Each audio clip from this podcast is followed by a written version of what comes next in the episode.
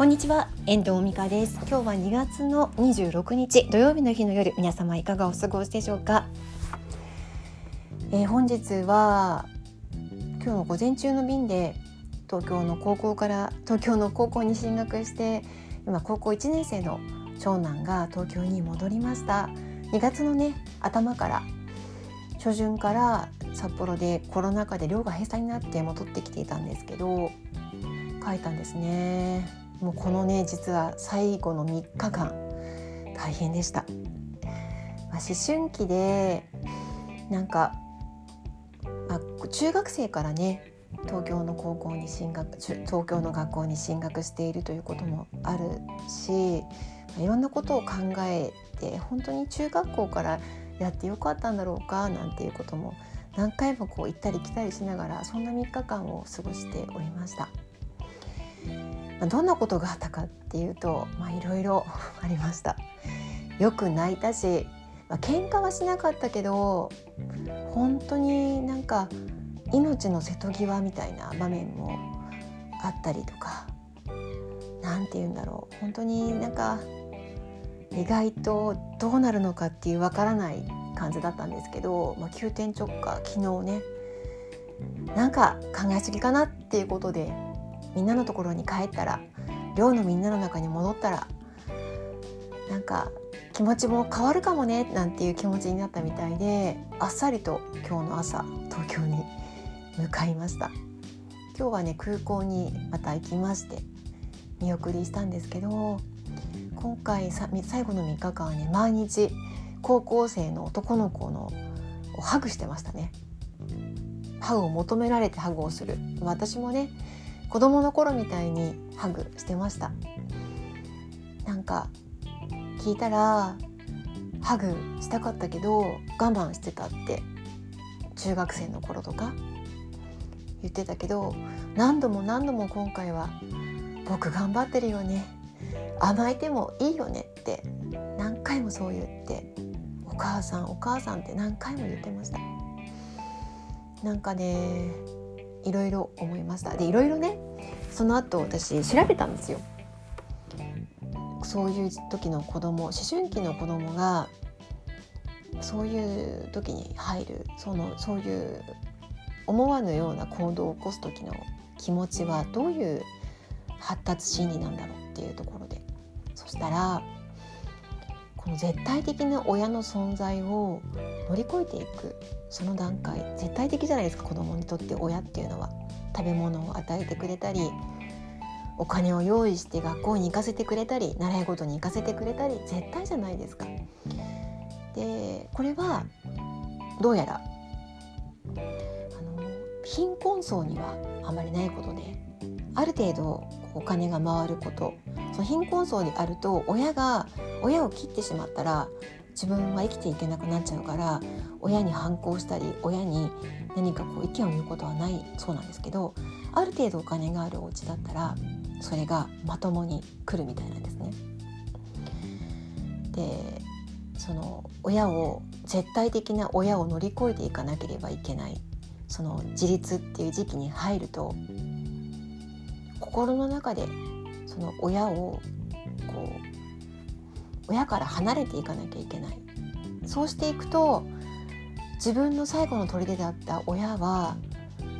もう自分のそばにいてくれないんじゃないかって。なんかそんなことを思うっていうふうにちょっといろいろねあの本を読んでて思あの書いてあってね出典についてちょっとあの調べあのちゃんとここで報告できてないのが申し訳ないんですけどあのありまして。ああそういうものかもしれないなってなんとなく思ってそれを見て、まあ、これが正しいということはちょっとわからないんですけどそうかもしれないなっていうところで落ち着きました私の中で。で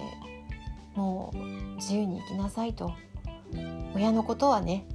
もう考えなくていいからとなんか自分の責任で自分の思う通り自分の選んだ道をね信じて進んでいけばいいよっていうふうに最終的には言って送り出すことになりました。またねすぐ春休みで戻ってくるんですけどこのあと定期試験があったりとかして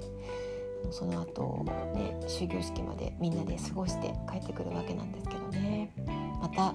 この2週間3週間でこちらで一回りもね二回りもいろんなことを経験して大きくなってまた東京行って23週間2週間3週間ぐらいの間にまた一つ変わって帰ってくるのかなって思います。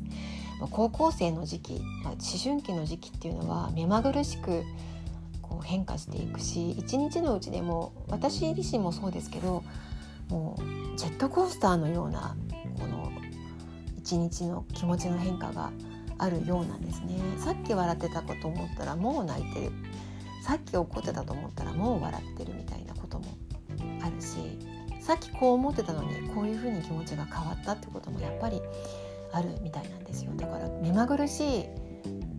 その思春期の一日と多分私のような年齢のものの一日とは多分気持ちの変化がものすごくこう違うっていうかその変化が速さが違うんだろうなってことも感じます。ここに自分が至るまでには分からなかったことなんですけど、まあ、子育てをしながらねもう家から出したとはいえまだまだなんか我が子ですからいろんなことをまだまだ超えていかなければ一緒に行かないこともたくさんあるんだなって今回思いました。昨日はねちょっとその乗り越えたところで落ち着いたのであの夜ねあの私もくたくさでご飯も作れるような気力もなくてもう最後だしねあの滞在のね札幌滞在の、まあ、なんか最後だからちょっと美味しいお寿司でも買ってきて食べようかって話になって昨日はね夜はお寿司の宴でした。うんまあ、でも良かったかなって思います。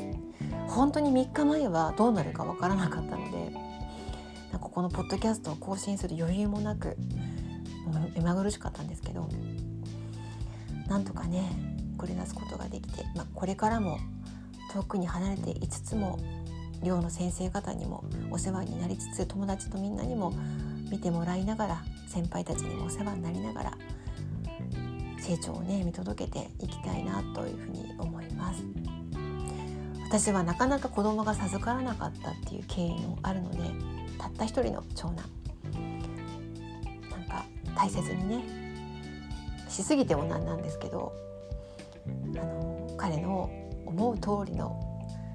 人生を歩んでいけるように応援していきたいなというふうに思います。まあ、今日は親としてのなんか思春期の子供との対応ちょっと大変だったよっていう報告でした。いかがでしたでしょうか？では今日はこの辺りで終わりたいと思います。最後までお聴きいただきましてありがとうございました。また聞いてくださいね。ではまた。